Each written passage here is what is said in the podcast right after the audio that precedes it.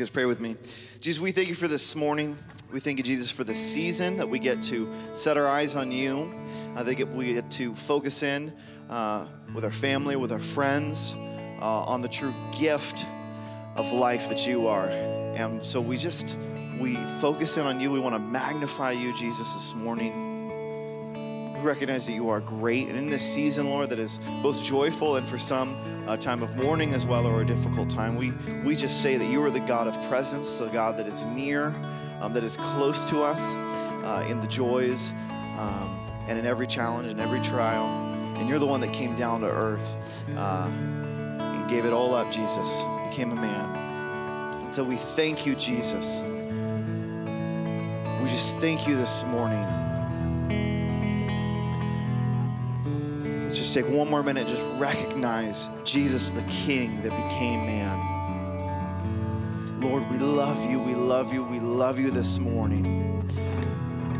So we give our hearts to you this morning, and joyfully we say, You are the King, and we adore you. So would you be with us? Would you be near this morning? In Jesus' name, amen. Amen. He's good. You guys can take a seat. Thanks, worship team. So, every Christmas season, um, I, as we all do, you know, we have the Christmas story. We have all the Christmas films as well, and we're focusing in on Jesus uh, becoming a baby, coming to earth for all the mankind. And it's at that same time that I'm reflecting on the whole life of Jesus on the cross, right? On his resurrection, on my life now with Jesus. Um, and I always feel really challenged. I feel challenged because it's a time that I am recognizing that this season, this act of Jesus becoming man, should have a complete, you know, upside down impact on my life without Jesus. My life should look totally different in the way that I love my family, in the way that I love my neighborhood, in the way that I love the world. And so um, we're going to be doing something special when we head into the new year um, that I want to share with you guys this morning um, that you can start signing up for now. And it's called the Matthew 25 Challenge. Uh, so we're going to show a video and then I'll talk about it for a minute. You can play that video. Come, you are blessed by my Father. Take your inheritance, the kingdom prepared for you since the creation of the world. For I was hungry, and you gave me something to eat. I was thirsty, and you gave me something to drink. I was a stranger, and you invited me in. I needed clothes, and you clothed me. I was sick, and you looked after me. I was in prison, and you came to visit me. Then the righteous will answer him Lord, when did we see you hungry and feed you, or thirsty and give you something to drink? When did we see you a stranger and invited you in, or needing clothes and clothe you? When did we see you sick or in prison and go to visit you?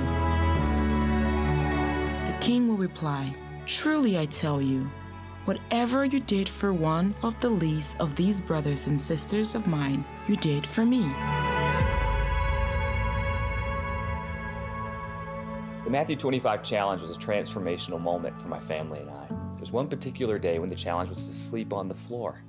And I walked by my daughter's room, and she was already there on her sleeping bag, reading her Bible.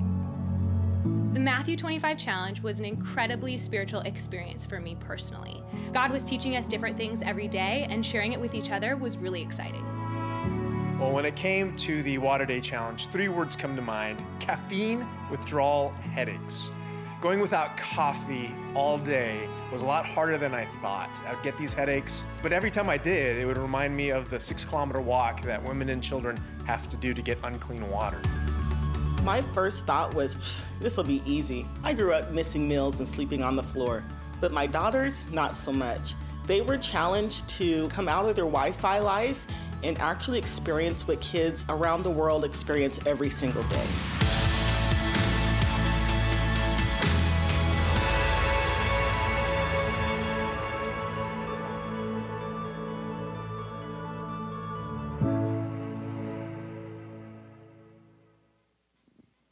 Cool, huh?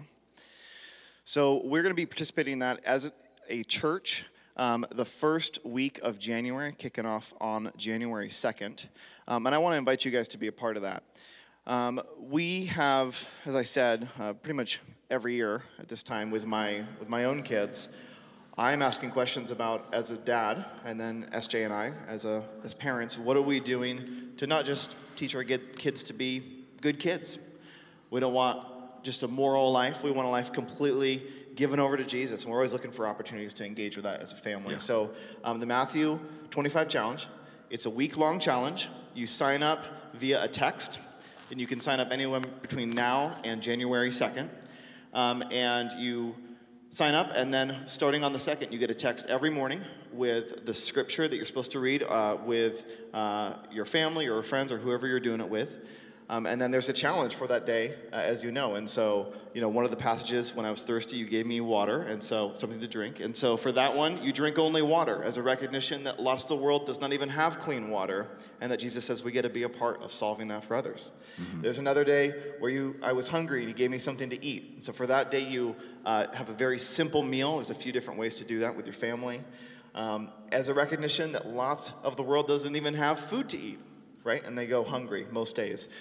So um, I'm really looking forward to this. Something that my family will be doing. It might be a bit modified because we have some very small children, um, as you could tell by you know what they were sharing on the video. Um, but you can start signing up today. So we're going to be starting that in three weeks. Um, if you want to sign up, um, you want to go to that next one, Damon.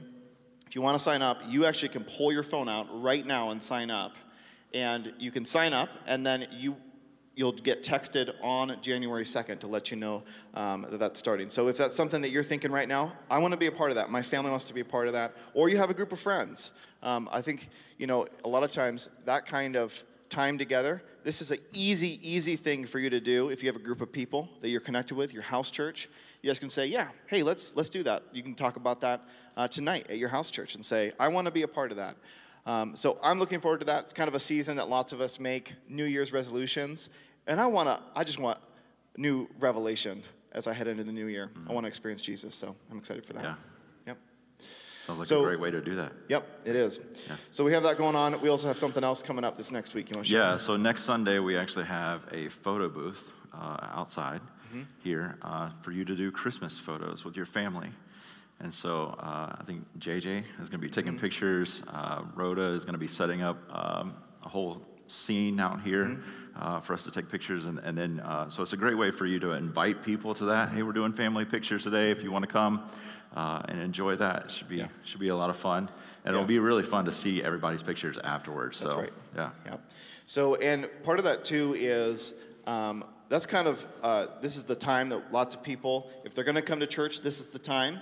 And so if you have someone in mind, that's a great opportunity. Invite them to come. They can come get photos for free. They don't need to do anything uh, or give any kind of information to us. They just give us their email. That's it. And then they'll take the photo and then send them the pictures uh, when they're ready. Yeah. So this is a great opportunity. So if there's someone you know you have in mind, you know, nudge the person next to you and say, "Hey, who, so who should we invite to that?" That's this is the kind of time to do that. This yeah. this coming week. So, mm-hmm. yeah. Um, if you're new, or this is your first time, my name is Drew Simpson. This is Matt McCarter. We're both pastors here. We're really happy you're here. Welcome. Um, we would love to meet you and know that you're here, to let us uh, know that you are. Um, the best way to do that is to fill out the I'm New card, which is the blue card over at the info table here after the service. And if you fill that out, um, you get an amazing gift from a ministry we support overseas that helps people in slavery um, create uh, sustainability through business and the gospel. It's an amazing story. and You get to hear more about it if you fill the card out. Um, and know this if this is your first time with us, this is where we come together and we meet with a God that is alive and is speaking this morning, and He wants to meet and speak with you this morning. Amen. And so as we get into the Word, know that. Mm. I think we're ready. Can I pray yeah, for you? Let's do it. Okay, would you guys pray with me? Jesus, we thank you for Matt. We thank you for what he has prepared. We ask that you would um, speak through him this morning, that you would make our hearts responsive uh, to your voice. We ask that we be sensitive this morning to what you are saying, to what you're speaking. Again, Jesus, as I've been praying this morning, this is just the time to focus in on you. We love you and we're thankful that we get to hear from you this morning. And so we say yes this morning to you. We say yes to your voice, to the way you're leading us. And we want to surrender to you there's nothing else, Jesus, we need more than you. And so we love you. We're thankful that we get to meet with you this morning. So draw close, and we thank you, Jesus, for Matt, what he's going to share. In Jesus' name, amen. Amen. Amen. Good morning. So last Sunday we were not here. We started a new series, uh, What Greater Love Christmas series. I can't think of a, a more wintry winter, especially for this South Carolinian, uh, to be uh, sharing in this Christmas time with you. Uh, and so, what, what we're going to do today is we're going to look at Hebrews 4. Um, and we're going to look at how Jesus is a sympathetic high priest. And so, as I was preparing for this week, I was reminded of a conversation that I had with my uncle. His name is Joe. Uh, he's not really my uncle, he just is married to my aunt, you know, and they got married later in life. So, I mean, technically, he's my uncle, but I don't have any like memories of him as a kid, you know? Uh, and so, I expect to see them anytime we go home. And um, it's always up for debate whether I'm going to like fully engage with Joe because he's kind of like this prickly person. And he would say that about himself, you know? It's not like I'm offending him.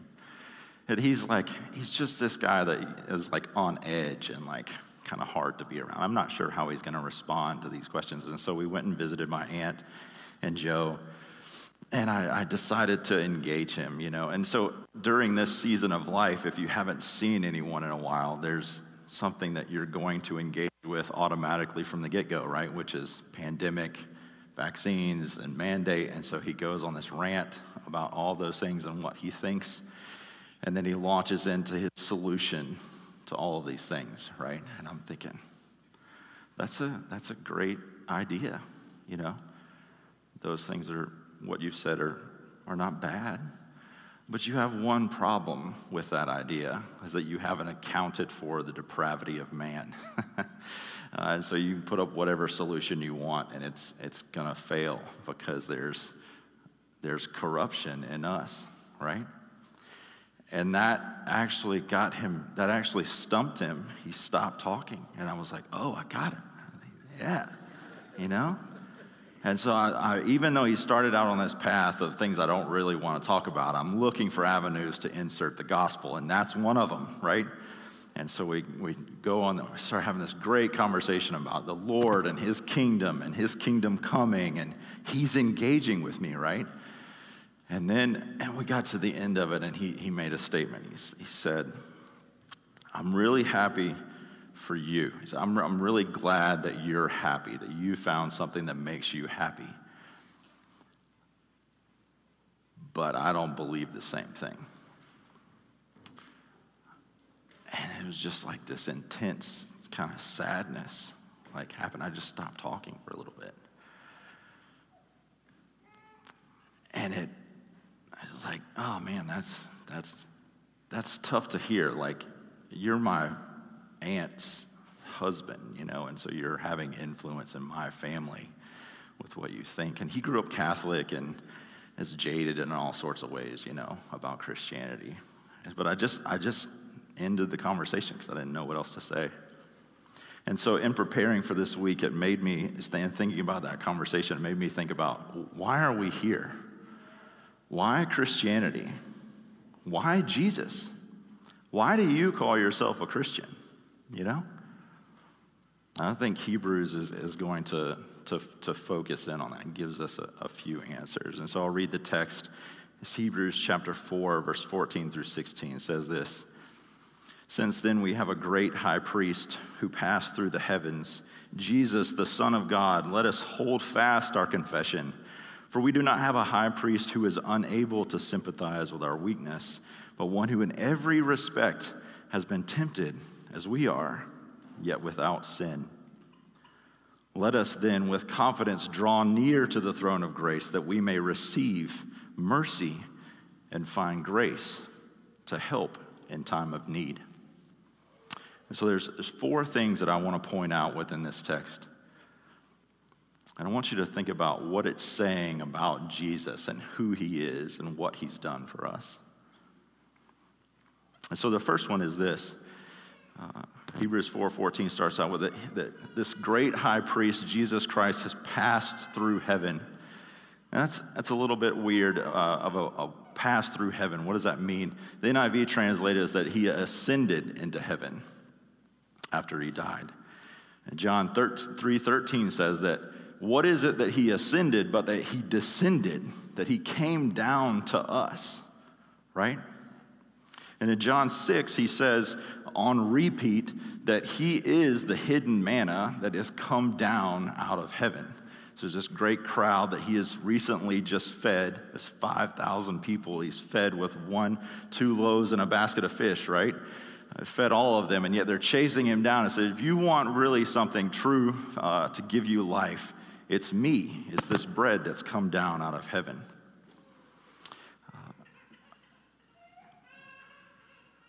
I, uh, I, I, taught missions at ABI for a few years, and uh, the way that I started one of those classes was uh, to see who had been involved in missions and what capacity they were willing to go after they took class, after they graduated ABI. And so I started asking and went around the classroom, and the, the first one was uh, that, that, he had been actually involved in AVM missions for a while, right? Uh, had gone out and done VBS work uh, in the villages, and then another one was from a village, and so was very active actually with Bill Pagaran and going out and ministering to the villages. And as I progressed, I got to one individual who said, I don't know if I'm up for, for going anywhere. There may not be a McDonald's in the place that we travel to, and that's a problem for me. And I was dumbfounded. There's not a McDonald's in the place that you might go to? Don't you realize what God left to come to us, and yet you won't. I think he came back then because there wasn't McDonald's yet, right?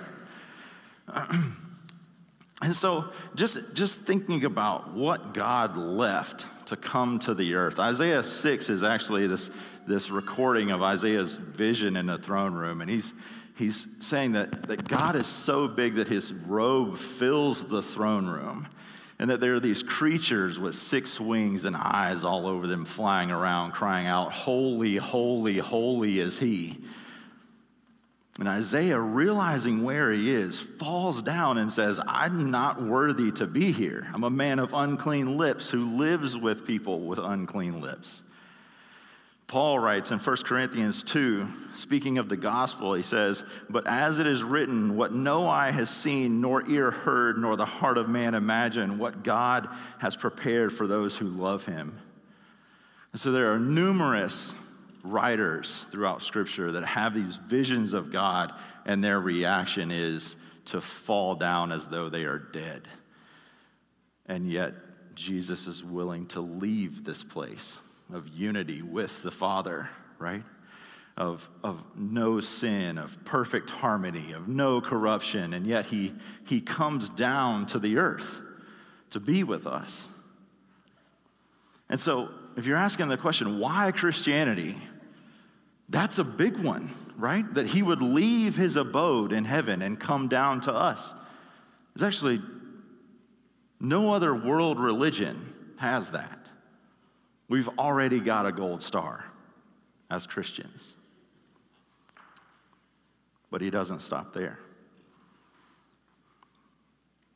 This eternal creator God who comes to, comes to earth from heaven is not only worthy of our worship because he left, he's worthy of our worship because he became like us. The second point is that he, he puts on flesh. Hebrews 4:15 says, "We do not have a high priest who cannot sympathize with us." So he clothes himself in flesh. John actually says in 1 John 1 1, that which from the beginning, which we have heard, which we have seen with our eyes, which we have looked upon and have touched with our hands concerning the word of life, who is Jesus. They've, they've touched him, they've, they've heard him, they've seen him. They're not describing him as though he's some mythical creature that came down out of heaven. He's actually clothed in flesh, just like they are. Luke records that he's born of Mary, wrapped in swaddling clothes. And you all know what happens as a baby, right? What you do to diapers, right?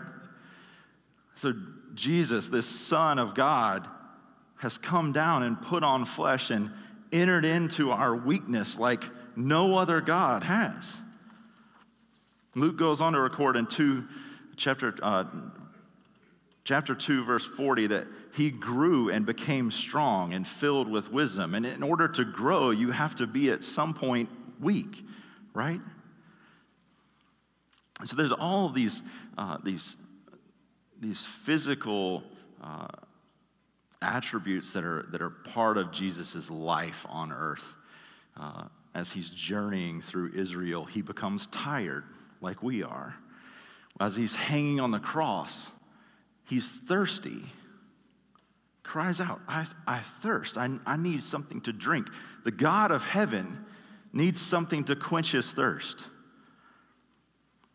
And so, this idea that he's, he's become fully human and walking with us is something that, that I think is, for me, is, is easy to reject. It's like, it's like ah, well, he, they had it rigged, you know?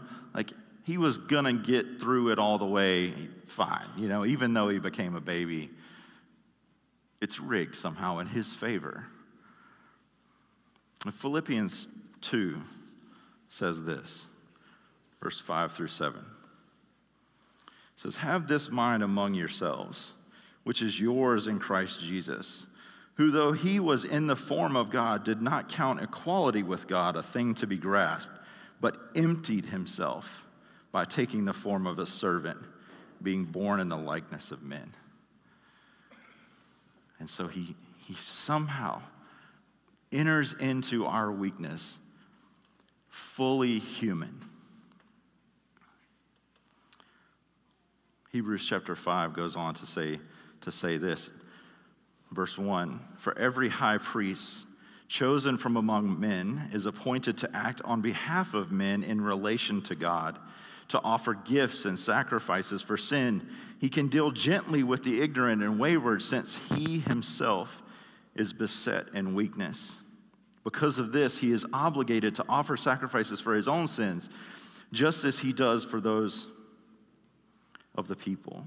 Verse 7, speaking of Jesus. In the days of his flesh, Jesus offered up prayers and supplications with loud cries and tears to him who was able to save him from death, and he was heard because of his reverence. Although he was a son, he learned obedience through what he suffered. And so now you have this this God who's willing to leave heaven, but also become a man and put on flesh to physically limit himself within his creation to experience what he created as a human being. But it's not just with a physical sense that he enters into this.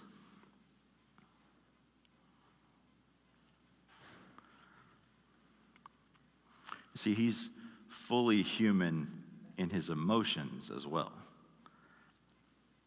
So he knows what it's like to feel the burden of everyday life. And of course, you're familiar with the, with the story of, of Satan tempting Jesus as he comes out of the wilderness.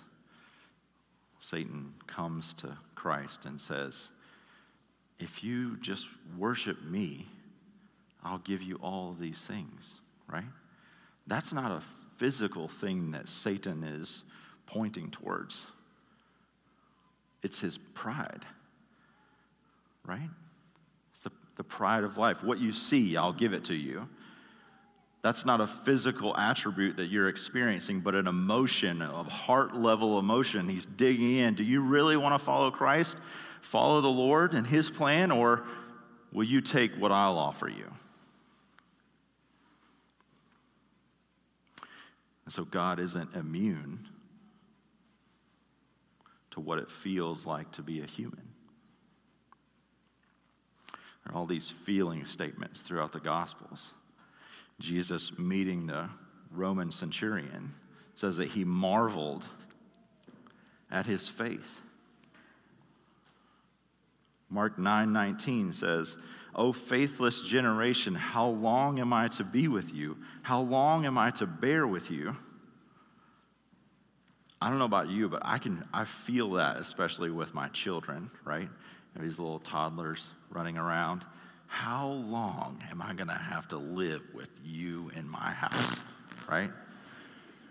How long do I have to put up with you destroying things? And yet, here Jesus is expressing that. How long do I have to put up with these faithless people? That's not something that I expect to hear Jesus saying as I'm traversing the Gospels, right? And then he comes to the temple and he expresses righteous anger. Isn't God just supposed to be a God of love? And yet here he is forming a whip and turning over tables.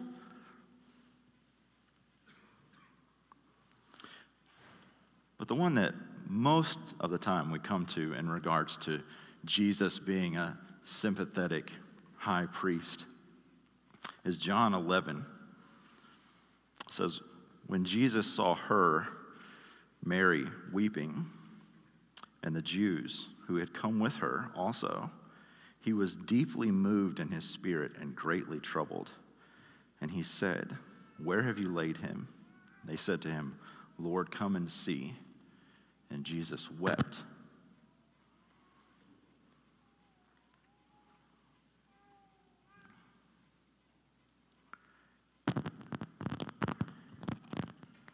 God coming out of heaven isn't supposed to be, uh, are supposed to be stronger than, than me, right?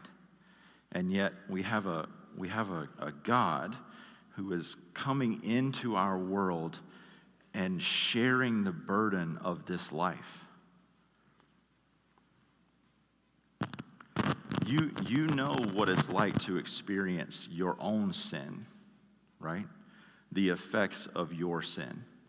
You also know what it's like to experience other people's sin, possibly even directed at you. Sinful action being directed at you is difficult, right? And yet, as a church, we are called to walk with people through life, through this corrupted experience, through our own sin, right? I'm not saying that Jesus had sin, he was perfect. The text just told us that. But what I am saying is that his presence on this earth, him being fully human, he entered into our experience. And this is it. He's weeping because of the sin that led to Lazarus' death, right? Romans says that. The consequences of sin is death. There's no way around it. And so he's looking around. All these, all these people, the Jews, Martha and Mary, are experiencing the consequences of death, and I'm entering into it with you. and he feels it and he expresses it.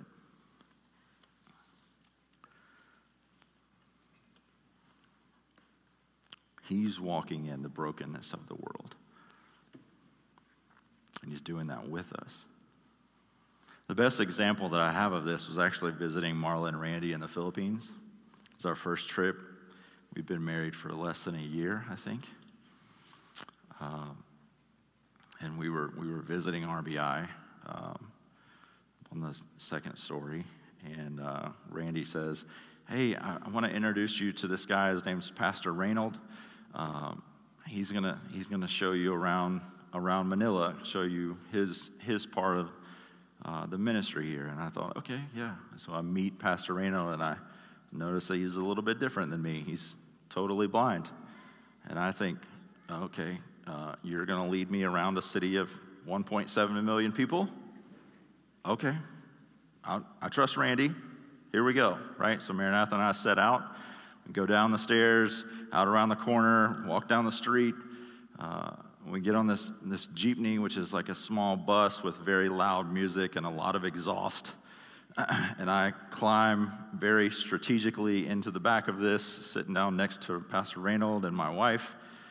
And a few seconds later, everybody in the, in the jeepney or the bus starts laughing. And Pastor Reynold reluctantly looks at me and says, uh, You have to pay twice. You're the size of two Filipinos. so I reached in my pocket and got out my money and paid. And I mean, I'm, I'm not at home, right? And so we keep going down the street, and, and he knows exactly where to get off. And we walk a couple blocks down the street, and then he leads us to this trike, which is a, a small motorbike with a, you know exactly what I'm talking about, with a sidecar. And I think if I was too big to get in the Jeepney, I'm way too big to get on that thing. But I did. And so we got on this thing and we rode down the street, and then he hops off, and uh, we walk a couple more blocks, and we walk into this schoolyard.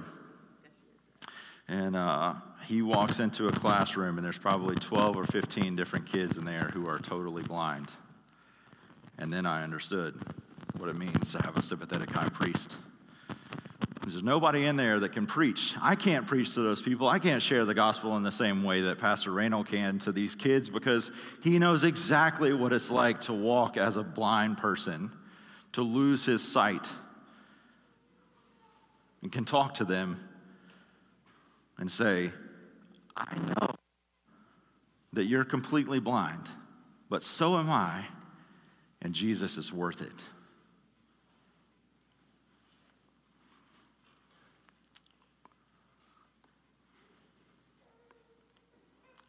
He's perfectly adapted to sympathize with those children. And yet, right now, within this room, there's someone, I don't know exactly who, somebody saying this. Somebody saying, Jesus doesn't understand my life. Jesus doesn't understand what I'm going through. My life is too heavy for him to have understood this. And so maybe, maybe it's some uh, health diagnosis.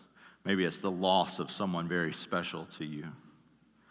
Maybe uh, it's, it's your marriage. Jesus was never married. And so, how can he relate to me as a married person? And there might be someone in the room, I, I really don't know who, who might say, Jesus can't sympathize with me because he was never pregnant. I mean, I might have heard that recently. I'm not sure. you don't know what it's like to be pregnant, to, to give birth to a child, right?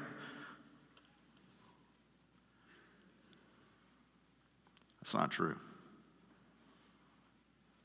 It isn't true. He sympathizes with you across the board on every level. And here's why. Number four, he knows our current pain. Hebrews 4:16 says, "Draw near with confidence to the throne of grace that we may receive mercy and find grace to help in time of need." So Christ is not unaware of your current hardships. He's well acquainted with your suffering. And the reason that I can say that is that if you boil down every hardship, every affliction, every tribulation, it comes down to two different pathways. And you choosing which way to go. One of them is comforting myself under my own right, with my own hand, with my own abilities. I can comfort myself or I can deny myself, take up my cross, and follow him. And if every experience that you have in this life is a choice of those two pathways, then he is our greatest example of choosing to follow God's plan. He is our comforter because he knows he knows exactly what you're going through. In the Garden of Gethsemane, he displays it. Matthew 26, 39 says, Going a little further, he fell face down and prayed, My Father, if it is possible, let this cup pass from me. Yet not as I will, but as your will. Hebrews 12, 2. Let us fix our eyes on Jesus, the author and perfecter of our faith, who for the joy set before him endured the cross, scorning its shame, and sat down right at the right hand of the throne of God. And so he knows what it's like to sit in that moment, to know the affliction of what you're going through and the decision that you're going to make. He was tempted in the same way. And yet he still doesn't stop there. For those of you who are believers, Christ has done more to enter into your hardships. Because Christ is with you now. Matthew 28 20 says, I am always, this is at the end of the Great Commission. He calls them to go out, to go to all the nations. And he says, I am with you always until the end of the age. 1 Corinthians 3:16 says, "Do you not know that you are God's temple and that God's spirit dwells in you?" This inward dwelling of the holy God, the Holy Spirit, who testifies to Christ, is why Paul can write in Philippians 4 I can do all things through Christ. No matter what is happening out there, whether I'm inconceivably poor or rich, I can do this. I can traverse this because the God of heaven resides in me.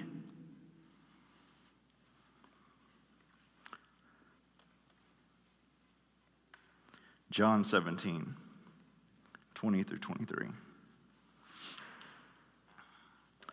I am not asking on behalf of them alone, meaning his disciples who he had just prayed for, but also on behalf of those who will believe in me. That's us.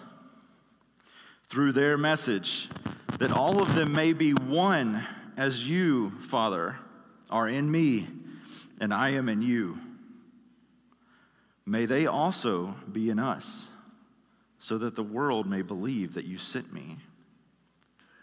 I have given them the glory you gave me, so that they may be one as we are one.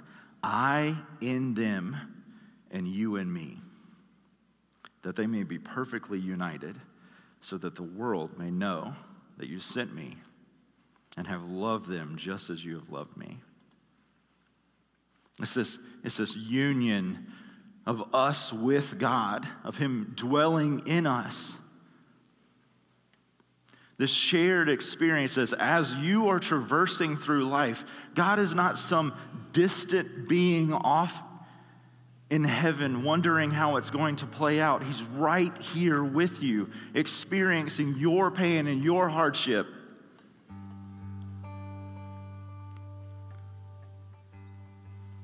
So, not only do we have a God who left his perfect home in heaven, we have a God who put on flesh, who entered into our weaknesses by becoming a man. And more so than that, he, he felt the heaviness, the burden of this life not becoming immune to how this place works. And even more than that, He is with us until He returns.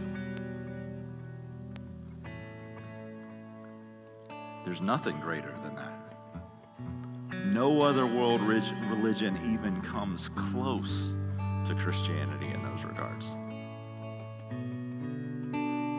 That God would give up His life and then place himself in you, that's not even thinkable. And yet, it's for all of those reasons and more that he is completely and utterly worth all of my worship, worth my entire life, worth. Tr- worth, uh, worth going through any amount of hardships, any amount of stress, any amount of loss in order to gain Him.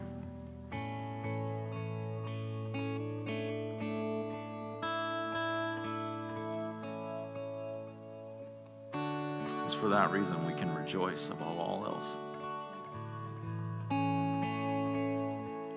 So as we respond to God's word, invite those of you who want to have that presence, who want to know Christ, who want to become one with Him. I want to invite you to, uh, to come and pray. We're going to have a couple people over here to, to pray with you. Just to, to voice that to someone that you want and desire Him to dwell in you and to walk with you through this life. There's no greater prize that you could have. So, as we worship, respond to Him, to His call, to Him coming down to us. Emmanuel, Christ with us. Let's pray. Father, we, we thank you for your word. We thank you for you, uh, you giving up your life in order to redeem us to yourself. And so, God, I, I ask that if there's anyone in the room that is that is burdened by pain, God, would you lift them up? Would you would you make make them aware of your presence with them, that you are walking with them, that you you are you are wanting them to experience life with you, no matter the hardship. So, God, I ask for those who, who don't know you in that way, God, that they would they would uh, they would begin to know you that, that they would cry out, just as you did, to know you and to love you. In Jesus' name we pray. Amen. As you celebrate this season, I would encourage you to remember that, that God is not just this God in the distance. He's there with you. The I am the King of Kings and the Lord of Lords, who is worthy of everything that we have, came down to us, Emmanuel. We so often think of it just as Emmanuel, this cute baby, right? Christmas time, his birthday. You know he's not coming back as that, right? He's coming back as a victorious king. And that's who we're going to celebrate with. That's who resides in you. So we don't officially leave till 12:30. Hang out, have some fun, help us tear down. We do have house church tonight, so check with your house church leaders, see what the plan is. Um, we have an update to our food announcement. If you're having trouble finding food, we would love to help you with that. We also have baby formula that we can help with, so come and find one of us afterwards or come and meet us at the office anytime this week. May God bless you uh, as you go throughout your week loving others, and worshiping Him because He's worthy.